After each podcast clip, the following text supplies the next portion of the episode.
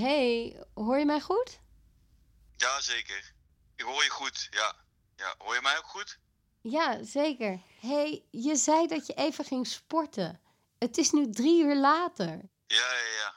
Ja, ik ga altijd... Hoeveel eh, sport jij? nou, ik ben zeker al eh, twee uur bezig, ja. ja. ja. En hoe vaak in de week? Nou, ik probeer eh, drie keer. Minimaal drie keer in de week, ja. Want anders dan heeft het geen zin, hè. Liefst nog vier keer, want dan kan ik een beetje vooruitgang boeken. Maar ja, ik moet soms mijn lat een beetje lager leggen, hè. Want eh, ik ben ook alweer bijna 40, dus... eh, ik ben geen Jon Bloempje meer van 20. Nee. Hey, ons eerste gesprek. eh, kan je je dat nog herinneren in dat café in Utrecht?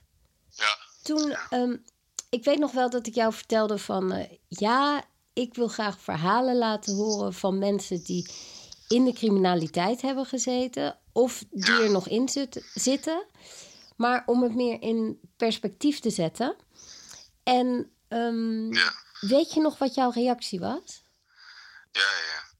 Ik heb daar. eh, nou, ik was daar wel eh, volgens mij best wel stellig over. Zo van ja, luister, ik, eh, ik ga niet meewerken aan een eh, sensatie eh, iets stuk. Ja, klopt. Ja, en toen zei je ook nog, wat ik onthouden heb, is dat je ook nog zei van. En de mensen die wel praten, dat zijn cowboys of die gaan nog op hun kop krijgen nadat ze hebben gepraat. Ja, klopt, ja. Ja, ja je hebt eh, uitgelegd wat eh, een pod, podcast is. Dat het dan op internet hoorbaar is. Ja, kijk, dan, en dan heb ik er dus eigenlijk geen grip meer eh, op. Maar ik, ik moet heel erg uitkijken, snap je? Voor mij heeft het meer consequentie bijvoorbeeld als het niet goed doordacht naar buiten wordt gebracht. En dan voor een ander bijvoorbeeld. Je hebt mij toegezegd dat ik, dat ik ten alle tijden daarin ook eh, de regie over mijn eigen verhaal eh, daarin eh, hou. Er komt niks naar buiten zonder mijn medeweten en zonder mijn goedkeuring. Dus daar ga ik wel, daar ga ik wel heel erg op zitten. Dus daar zijn we denk ik zomaar niet mee klaar. Ja, en waarom is het zo belangrijk dat jouw stem gedubt wordt? Nou, dan zou het kunnen zijn, dat weet ik niet, dat zeg ik maar, hè, dat, dat, ik heb daar geen controle over, op dat mensen kunnen luisteren en, zijn, en dan denken van, hé, hey, hey, maar deze, die kennen wij vanuit onze eigen wereld en hij doet hier aan mee. Hè? Ik, ik, ik, zeg, ik, ik noem maar iets, hè, en, hij, en hij doet hier aan mee, maar wie weet stelt hij ook nog wel gewoon veel meer dingen achter de schermen. Kijk, en, en dan heb ik gewoon een probleem, snap je? Ik heb ook een zoon en ik woon nog steeds in dezelfde omgeving waar ik eh, altijd mijn handel en wandel heb gehad. En ik kan hier gewoon op straat. Dat wil ik gewoon zo houden. Ja, ja, ja. ja. Eh, oh ja, eh, wat vind je eigenlijk van de titel die ik heb gekozen? Ja, ja, ja. Jan de Man. Ja, dat zegt me niet zoveel.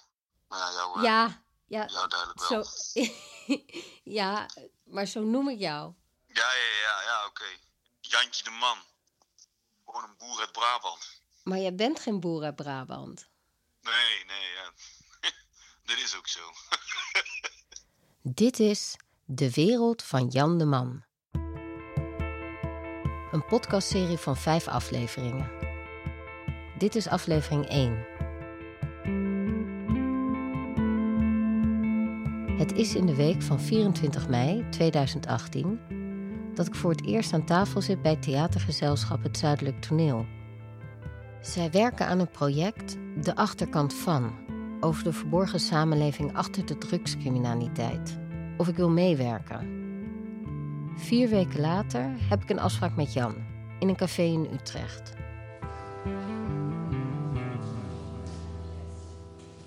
Jan is een ex-crimineel. Dat is in ieder geval de zoekterm waarmee ik via via met hem in contact ben gekomen. In het café vertel ik hem dat ik graag wil horen over zijn leven tot nu toe. Hij wil eerst weten wie ik ben. Ik ben Romane Rodriguez. Ik ben opgegroeid in Beeldhoven. Ik heb gestudeerd in Amsterdam en ik ben radiomaker. Jan is opgegroeid in Brabant. In een dorp dat ik ken, want mijn ex-vriendje komt er ook vandaan. Hij heeft niet gestudeerd en hij woont alleen. Niet in zijn geboortedorp, maar wel in Brabant. We zijn allebei even oud. We zijn allebei halfbloed en we hebben allebei kinderen. Hij wil nog wel een keer afspreken voor een interview. Maar daarvoor moeten wel een paar dingen overeenkomen. Voorwaarden, zeg maar. En als ze de voorwaarden via een telefoongesprek helder hebben, kan ik me eerst de vraag stellen. Dus jij bent een ex-crimineel. Crimineel. Nou, tof.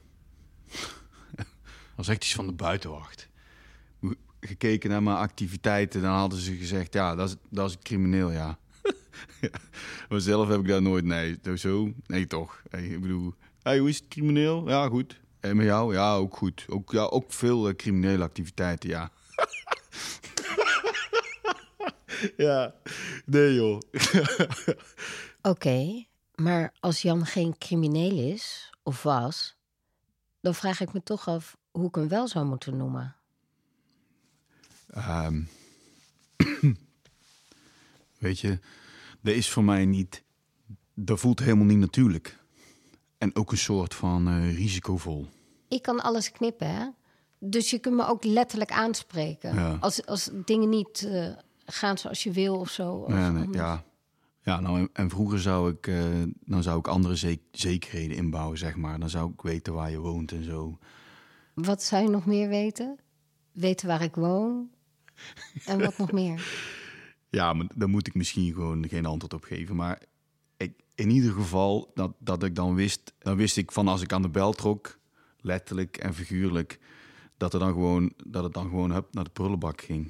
Dat ik dan zeker wist dat er uh, geen kopieën waren. ja, en, en, je zegt dat je middelen zou hebben zodat ik eerlijk zou zijn? Ja, dan heb ik, dan heb ik zekerheden ingebouwd. Kijk, want nu, nu weet ik ook. Eh, nou, nee, dat ga ik niet zeggen trouwens. Hoeveel scholen er hier in de buurt zijn. En wat er nou precies een vrije school was. En welke. Snap je een beetje wat ik bedoel? Oh, waar mijn kinderen op school zitten. Juist. Dat zou toen, vroeger belangrijk zijn. Vier jaar geleden om precies te zijn. Nu zegt hij geen zekerheden te hebben ingebouwd. Vier jaar geleden is er namelijk iets gebeurd dat het leven van Jan helemaal heeft veranderd. Maar om dat te begrijpen, moeten we nog verder terug. Naar een periode waar één ding heel belangrijk was voor Jan. En dat was. Geld. Dat is eigenlijk altijd gewoon de drijfveer geweest. Voor alles wat ik uh, gedaan heb. Dat is gewoon geld. Hoe ben je eigenlijk in het grote geld gerold? Weet je nog hoe dat is gegaan? Ja, heel lang geleden ben ik eigenlijk gewoon gevraagd om als uh, uitsmijter te komen werken. Toen werd je nog gevraagd omdat ik een bepaald postuur had. heb. nog steeds, ja. ja. Jan is even lang als dat hij breed is. En hij zit onder de tattoos. Ik was jong. Mannen waren allemaal ouder dan, uh, dan mij. Maar, maar die, die, zaten allemaal, die zaten allemaal ook een beetje in een grijs gebied.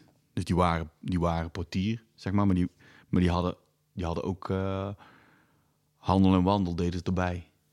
En wat voor. Waar moet ik aan denken in godsnaam? Oh, daar kan je alles van denken. En dat is nog niet eens zo zwaar. Maar misschien, uh, je, had toch van die uh, eh, DVD-boxen, weet je wel? Mm van die, en van die, uh, van die en, nep, nep horloges, maar dan, maar dan goede kwaliteit nep. Ja. ja zulke handel en wandel, weet je wel. Ja. ja, ja. Ja, allemaal boxers, uh, goede vechters dus. En hun verdienen toch geld. En, en bepaalde merken die ze, die ze dan droegen. Ja, dat vond ik wel, uh, dat vond ik wel mooi. Ik vond de spullen mooi. En sommigen waren ook wel bezig met andere dingen, zo uh, in de wiet. Dat was allemaal door elkaar. Eigenlijk was de portiersvereniging, daar waren wij, we waren gewoon ook allemaal één. En we werden gewoon vaak getest. En je had toen al groeperingen in, in Brabant en die gingen vaak op stap. En er waren eigenlijk ook al gewoon degenen die, die voor, uh, gewoon voor problemen zorgden. Mm dat was wel super gaaf. Dat als je, als je opgroeit, als je, als je begin twintig bent en dan heb je dertigers die dan jouw broer zijn. Ik heb nooit uh, een, broer gehad, alleen, alleen een zusje. Maar ja, dat is gewoon machtig. Dat gevoel van ergens bij horen en, en toch een bepaalde status hebben. Wow. wow dat was wel echt machtig dat was mooi. Ja. ja ik ben daar wel in, uh, ben er wel in gevormd, ja. Want het is eigenlijk nooit om geld te gaan, eigenlijk. De ene keer gaat het niet om geld, de andere keer gaat het wel om geld. Ah ja, je hebt, je hebt een maandsalaris. Je bent afhankelijk van een baas. Je hebt uh, gezin, je hebt een huis en je hebt dit en je hebt dat. Het kost alles geld en dan moet je belasting betalen. Dat klonk allemaal heel negatief. Dat, dat wilde je niet. Dat zijn gewoon robots. Je wilde vrijheid. Je wilde gewoon vrij zijn en niet in de keurslijf van een burger zitten. Hij wilde zich vrij spelen. Kijk, geld kun je op verschillende manieren krijgen zonder te werken. En ik zag werken niet als een sociaal-maatschappelijke rol vervullen, die net zo belangrijk is voor je eigen waarde, voor je eigen zelfverzekerdheid. Je dacht dat je beter af was als vrije jongen. Toen Jan zes jaar was, wist hij nog niet wat een vrije jongen was. Maar het was wel de leeftijd dat hij voor het eerst zag dat hij een andere plek had dan de meeste van zijn leeftijdsgenootjes.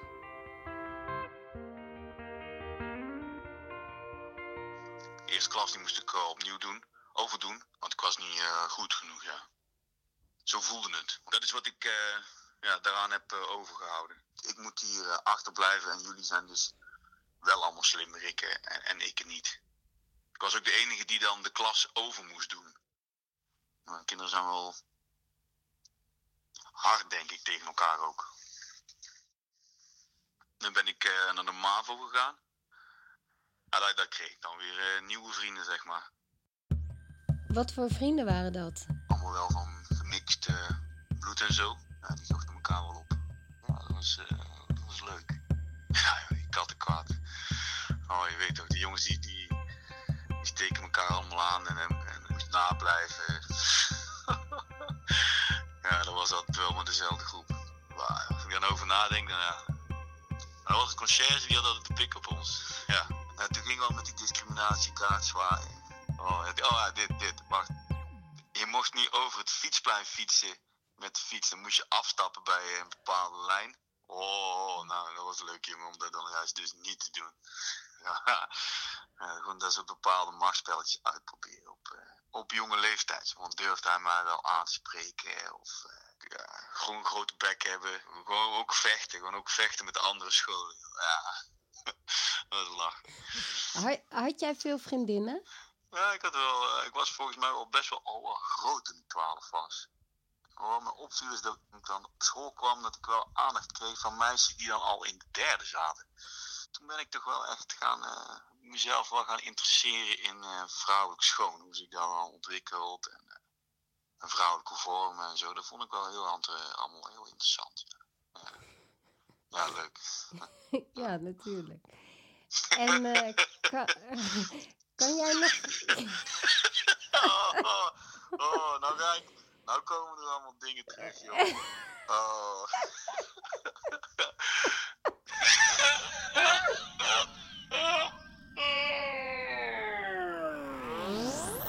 oh, toen ben ik drugs gaan gebruiken. Speed als eerste. En toen uh, ecstasy. Nou, toen ging er weer een hele andere wereld voor me open. Jan stopte met school en ging werken in het magazijn van de Albert Heijn. Toen kreeg hij een idee, een plannetje.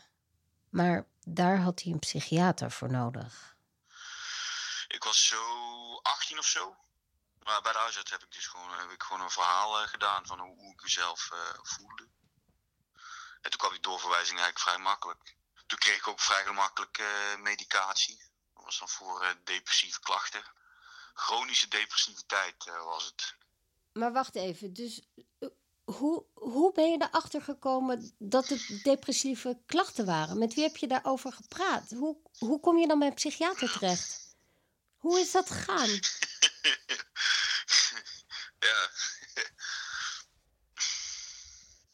Ja, maar het heeft ja. mij namelijk zes jaar gekost om erachter te komen dat de klachten die ik had, dat dat depressiviteit was. Ja. Heb jij gelogen tegen de psychiater? Ja, ik heb het wel, wel aangedikt, ja. Wacht even. Dus jij wilde het stempel van psychisch niet in orde? Ja. Wow, ja. hoe kom je daar? Nou ja, zodat ik, uh, zodat ik afgekeurd uh, kon worden, al vroeger. Jemig, waarom wilde je afgekeurd worden?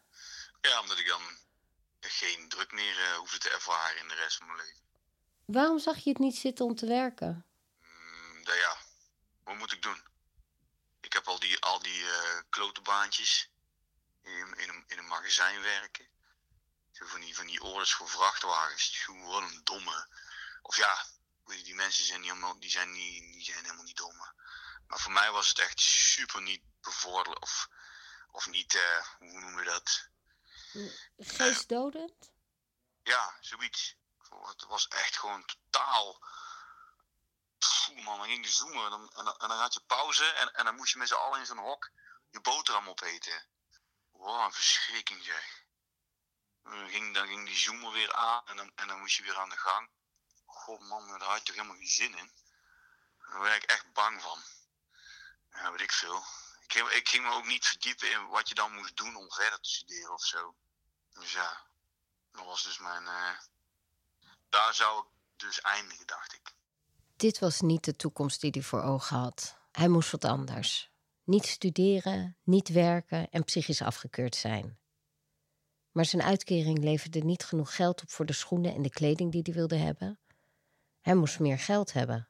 Gewoon geld. En daarom ging hij werken als uitsmijter. Toen werkte er een man daar, die werkte in het weekend in de binnenstad als uitsmijter. En die heeft me toen uh, gevraagd, is niks voor jou.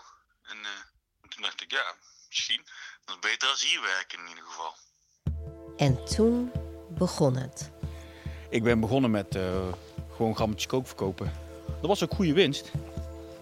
Nou, dan word je ouder en dan, daar heb je helemaal geen zin meer in. Joh. Dan, dan wil je gewoon verder. En waarom had je daar geen zin meer in? Ah, dat heeft gewoon ook een beetje met status te maken. Nu staat wel in de picture, hè? Iedereen weet wel dat jij, dat jij uh, kook aan het verkopen bent. Mhm. Dus als ik een paar hokken heb, dan hoef ik dat niet meer te doen. Dus gewoon bij mensen op zolder of in schuren gewoon uh, planten wegzetten. Kijk, weet je, die mensen die zijn altijd te lullen, hè? Waarbij het staat. Maar er zitten mensen achter die erop zetten en die daar ook uh, winst van pakken. Dat was jij? Ja, onder andere ik. Ja. Hij snapte hoe het spel werd gespeeld. Jan verdween uit het straatbeeld. Hij had zijn werk als uitsmijter verruild voor het werk in de import en export. Dan wist ik wat de ene groep had en wat de andere nodig had. En, en ging ik daartussen bemiddelen, zeg maar. Ja, maar dat ik, dat ik echt dacht van... Fuck. Ik weet nou niet... Als ik nu ga of dat ik s'avonds nog terugkom...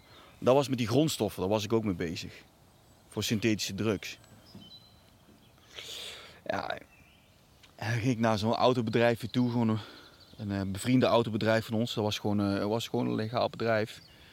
Maar die waren ook bevriend met ons. Dan konden we altijd, uh, konden we altijd bussen of vrachtwagens of van die uh, bakwagens zeg maar, meenemen.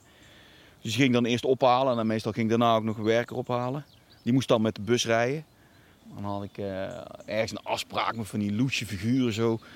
Zo echt in the middle of nowhere. Zo in een of andere schuur. En dan lag dan echt helemaal vol met die zooi. En dan werd het verdeeld onder groepen. Had jij ja, had dan eh, zo'n deel gekocht. En dan kon dan die bak in. En dan kon die vrachtwagen geladen worden, chauffeur erin. Dan ging ik alvast vooruit rijden. Kijken of dat er geen controles waren. En toen hadden we nog geen PGP's. Van die, uh, maar van die gewone werktelefoontjes waar de microfoon uit was gehaald. Dan deed ook een uh, telefoonbedrijf voor ons. Ja, dan had hij er een, dan had ik er een. En dan konden we elkaar teksten dat het goed was. En dan, dan kwam hij achter me aan.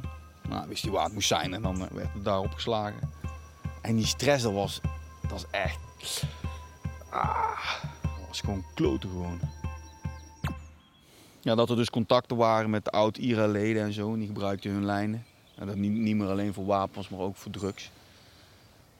Dat was wel apart, ja. Komt zo'n zo dikke Ier zo. In Amsterdam heb je dan zo'n afspraak met zo'n Zo'n super dikke gast. Zo echt van die, helemaal van die rode haren zo. Echt zo'n plakkerd, weet je wel. Echt zo'n lelijk varken. Ja, maar dat was gewoon, dat was gewoon een commandant, hè. Bij de IRA. Dus die had gewoon heel veel aanzien, die gast. Ja, dat is wel mooi dan. En ook allemaal onder tatoeages. Dat is wel grappig. Allemaal net slechte film. ja. ja. toen dacht ik wel, uh, oké. Ik zit hier wel in een kringetje van mensen die echt uh, serieus geld verdienen. Het zijn slimmerikken die serieus geld verdienen. Het zijn gewoon super intelligente zakenmensen. Wat maakt je een intelligente zakenman? Door de connecties die iemand heeft.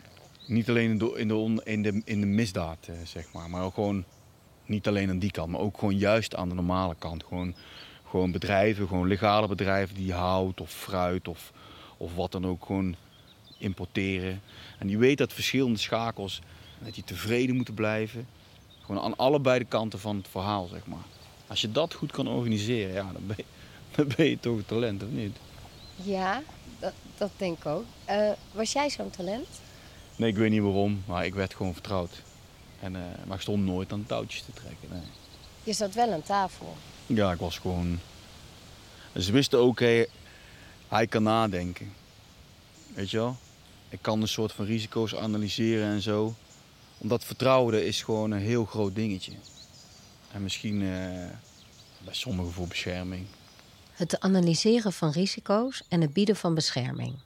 Dat zijn twee belangrijke competenties als je in die hoek van de import en export zit. En als je iemand bent die bescherming biedt, heb je er ook nog voordeel bij als anderen bang voor je zijn. Maar je hebt ook psychopaten in dat wereldje. Echt, echte knettergekken. Wauwse gewoon.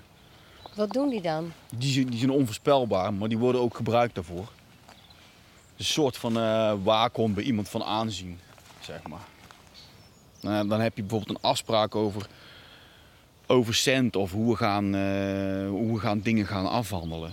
Je kent elkaar nog niet zo goed, dus dan denk je, ja... Want het is, het is gewoon echt de Rijnse psychologie, hè. Dan denk je, ja, die gast die hoeft niet te rippen. Want die heeft eh, Pietje bij en Pietje is nergens bang voor. Die komt je gewoon in de slaap opzoeken. Want zo gek is die. Want die verhaal die ken ik wel, ja. Ja, en die blaffen niet. Die bijten meteen. En eh, jij bent nooit een waakhond geweest? Ja, soms werd ik daarvoor gebruikt, maar dat was echt, dat was het gewoon ook wel echt voor mijn uiterlijk vertoon. Ik had ook mijn normen en waardevervaging, maar sommige gasten, joh, die waren gewoon echt psychopaten gewoon. En jij blafte. Maar ik weet niet. En denk je dat niemand jou ooit gezien heeft van... eh, dat is nou echt een moordenaar? Of wel? Ja, soms had ik de schijn tegen. Of mee. De schijn mee, denk ik. Dat mensen dachten van, eh, ja, dat is ook een linkert, ja. Jan was, in zijn eigen woorden, een vrije jongen. Al zouden anderen eerder woorden gebruiken als outlaw of paria, iemand die door de maatschappij niet vertrouwd wordt. Alleen Jan wilde wel vertrouwd worden door zijn vriendin en zoon. Zij dacht van, van hoe kan het nou? We gaan nooit naar jouw vrienden. En je hebt geen eh, mensen die in dezelfde fase als wij zitten met, met kinderen, met kleine kinderen. Maar ja, ik kende weinig normale mensen. Gewoon die met zo'n huisje, boompje bezig, bezig waren. Het waren allemaal wel aparte lui, zeg maar.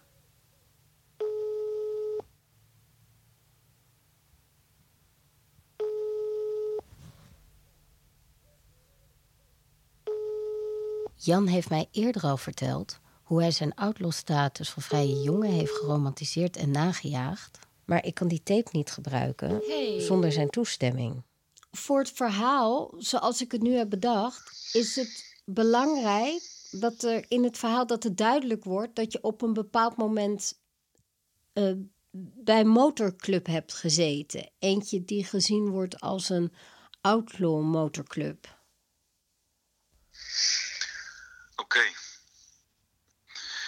En ehm Maar ja, daar- je- ja, Maar dat moeten we, daar moeten we het dan nog wel eh, fysiek over, eh, over gaan babbelen. ja, zeker. Maar eh, het gaat meer of deze lijn. Of jij dat oké vindt dat die er wel in zit. Over het gevoel van een broederschap hebben. Ja, ik snap wat je bedoelt. Dus ik snap de grote lijnen dan daarin. Ja, Ja. Ja, ik sta daar wel voor open. Oké. Wat zijn je reserves? Ja, ik, ik ben er wel al, al, al verder aan het denken over, eh, ja, wat, wat ga ik dan zeggen? Mhm. Kijk, ik moet er wel even laten bezinken. Natuurlijk, want eh, ja, ik ga, daar wel, ik ga daar wel even over nadenken dan. Ik, ik, Ja, wat ik dan wel en niet ga delen daarin. Een outlaw motorclub, daar komen mensen samen die zich niet begrepen voelen en zichzelf ook anders zien. Jan zag zichzelf van jongs af aan al als een outlaw. Maar was dat ook wat hij wilde worden? Had jij überhaupt een idee wat je vroeger wilde worden? Nee joh, nee, totaal niet. Ik was altijd uh, jaloers, of, of jaloers. Ik, ik snapte het nooit dat mensen, of dat uh, de kindjes van mijn leeftijd op de basisschool al uh, meteen wisten wat ze later wilden gaan doen. Dus daar helemaal, helemaal van overtuigd waren. Dat heb ik nooit gehad. Nooit. Waar droomde je van?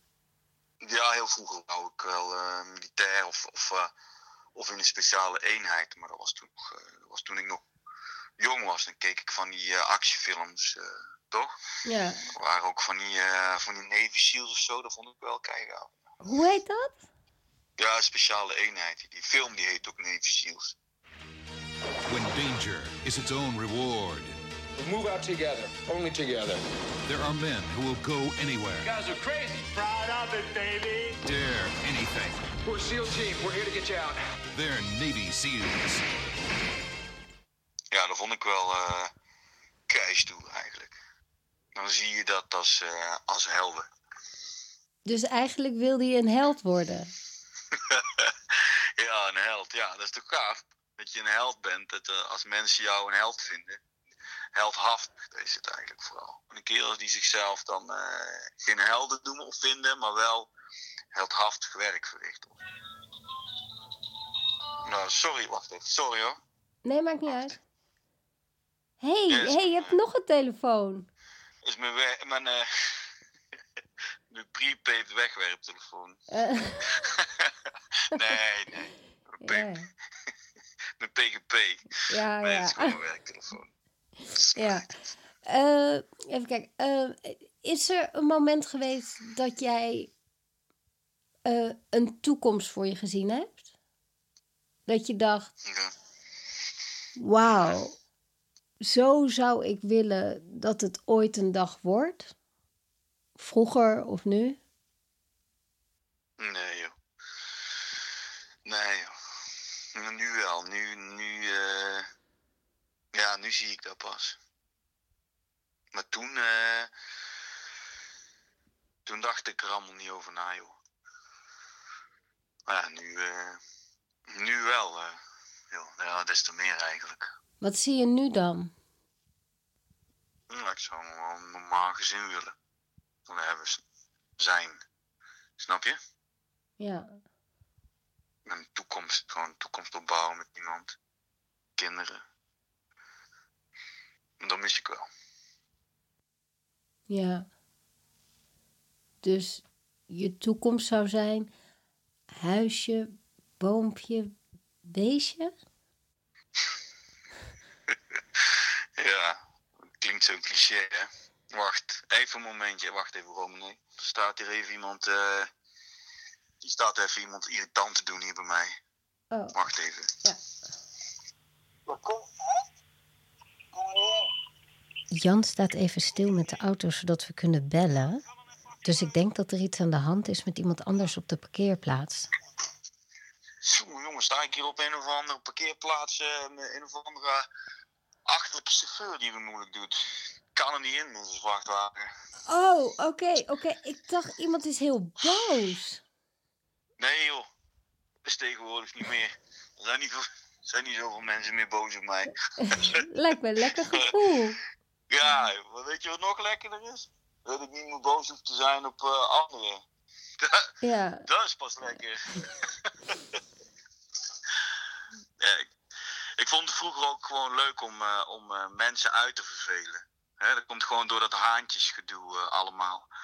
Gewoon als ik mijn dag niet had of zo, of hey, ik ben hier de baas, dan, nou, dan ga ik het, dan ga ik het uitlokken. Ja. ik moest natuurlijk ook het haantje zijn. En, en, maar natuurlijk had je ook anderen die dan hogere haantjes waren. Maar dan, zeker had je ook mensen die dan onder je kwamen. En die, en die moesten mij gewoon respecteren. Ik begrijp geen reet van het concept respect. Nou, als je, als je iets zegt van... hoezo? Hou je bek, man. Of zo. Of, of wat? Wat, uh, wat zeg je tegen mij? Dat is niet. Ja, dat is onrespectvol. Of, of te veel tegenspreken. Of, ja, een grote mond hebben. En dan zou je iemand dus eigenlijk al direct een klap op zijn bek geven. Dat gaat al direct te ver. Ja. Ja, een klap geven, daar werd niks van gezegd, nee. Dat heb je zelf verdiend. Je moet gewoon je plek weten. Respect. Ja. Eigenlijk gaat het gewoon over eigen belang. En jezelf beter voelen als een ander. En dat heeft helemaal niks met respect te maken. Want het gaat helemaal niet om respect. Het gaat eigenlijk om macht. Komt allemaal wel neer op macht, ja. Ah joh, hou je bek, man. Wa- hoe zou jij mij intimideren? Dat, eh, dan ga je dat... Ik had je gewoon bij je nekje gepakt. En dan zo hier op de grond gelegd. Ja. En Hoe wil je doen dan? Ja, gewoon wel, wel heel rustig. Ik had wel zo even zo je keeltje dichtgeknepen, ja. ja. Die persoon die slaapt nog in mij. Ah, sorry, ik zit nou op de klok te kijken en het is eh, bijna kwart voor één. Oh. oh, je moet werken. Oh ja, tuurlijk, tuurlijk. Eh, Ja, ik, heb eh, daar, ik heb teamvergadering dadelijk en ik moet gewoon een en ander voorbereiden. Oh ja, tuurlijk. Sorry. Ik, eh, ik bel jou snel, ja? Was leuk je even te spreken. Zeker. Wederzijds. Oké, tot later. Doei Romane. Doei. Doei.